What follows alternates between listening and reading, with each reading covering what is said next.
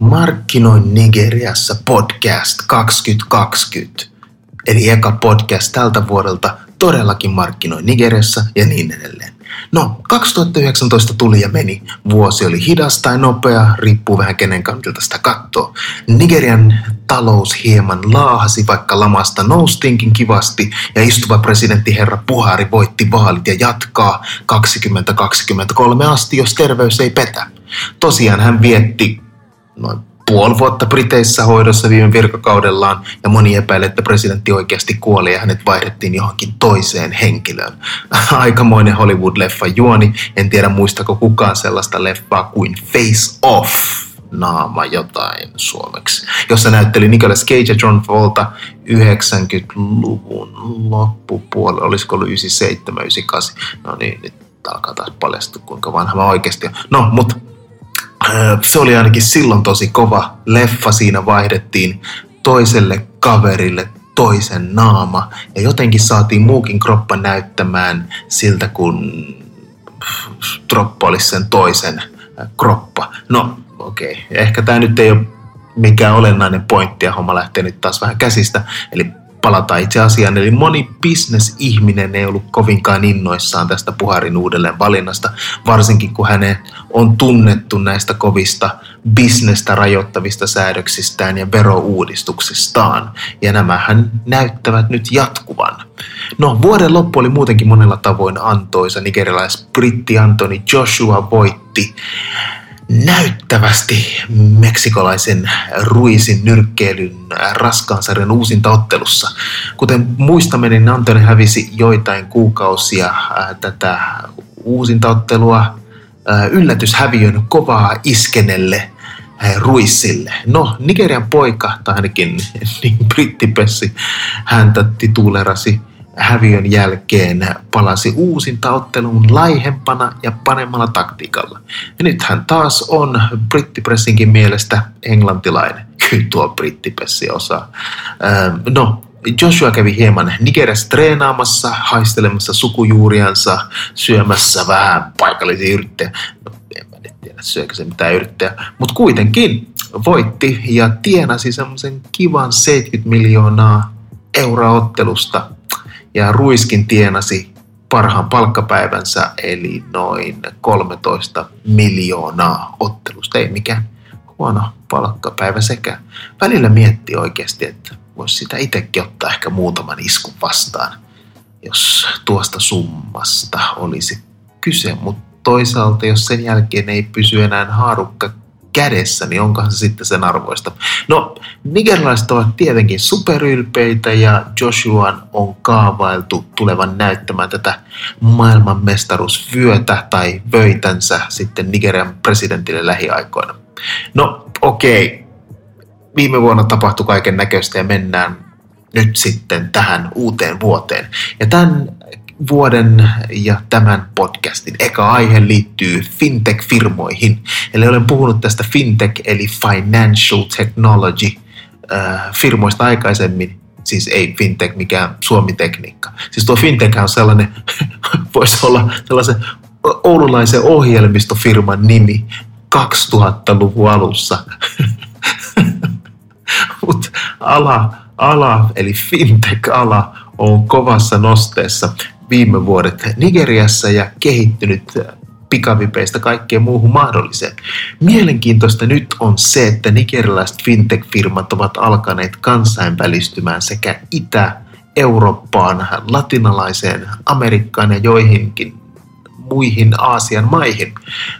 Tämä on todella mielenkiintoista, koska moni normin nigerialainen pankki, jolla menee suhteellisen hyvin, eivät unelmissakaan kuvittelisi laajentavansa näille alueille. Eivät varmaan edes miettisi näitä alueita uljassa.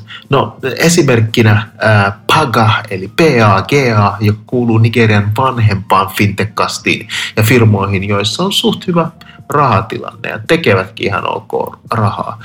Firma pyörittää mobiilirahaa ja tekee maksualusteja. No Paga on laajentumassa parhaillaan Meksikoon ja Indonesiaan. No toinen tällainen firma on Lydia, joka on pikavippi tai hienommin sanottuna mobiilipankki, joka on laajentumassa Puolaan ja Tsekkeihin.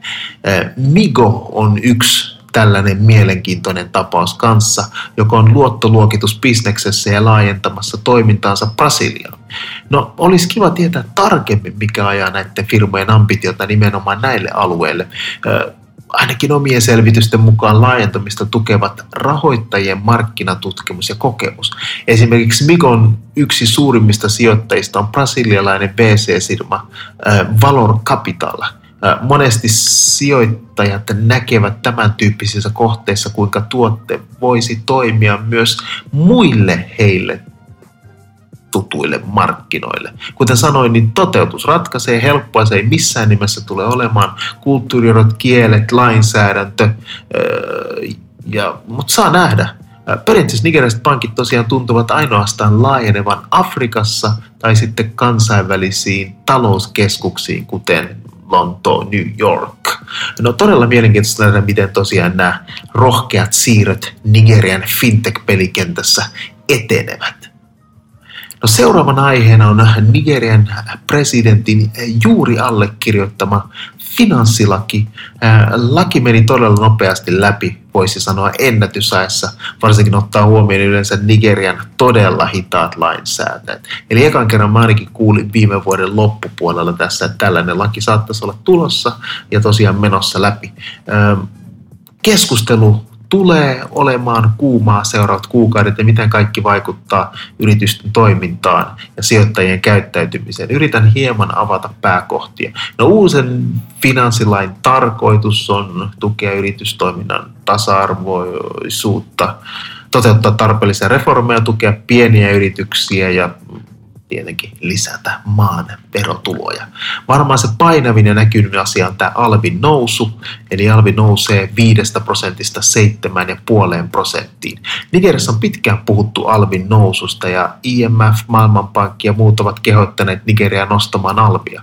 No on nyt puhuttu tietenkin tästä alvin nostamisen ajoituksesta ja onko nyt oikea aika – koska Nigeria on juusullut noussut lamasta eikä talouden kasvu ole vielä lähtenyt kunnolla käyntiin. No, mielenkiintoinen uudistus äh, laissa on myös pienten yritysten verovapaus. Eli on tullut tällainen uusi äh, laki, eli alle tai 25 miljoonaa nairaa tienaavat, joka on semmoinen 60 risaat, 62-63 000 tienaavat yritykset eivät maksa veroa ollenkaan, eivätkä ole myöskään alvin alaisia, eli ei arvonlisäveron alaisia. Yli tuon rajan tienaavat maksavat 20 prosenttia tuloveroa, siis joiden liikevaihto on yli 100 miljoonaa, joka on, mitä se nyt sitten onkaan, 200 50 000 euroa suurin piirtein ja sitä enemmän liikevaihtoa vaihtavat firmat maksavat sen 30 prosenttia. No siellä on paljon muitakin pikkukohtia, mutta tuossa ehkä ne merkittävämmät. Paljon on ainakin mun mielestä vielä epäselvää, eikä niihin yksityiskohtiin ole vielä täydellisiä vastauksia. No katsotaan, miten asiat kehittyy seuraavan kuukausien aikana. No, tässä aiheet tällä kertaa markkinoin Nigeriassa 2020. We're back. Let's go. Moro.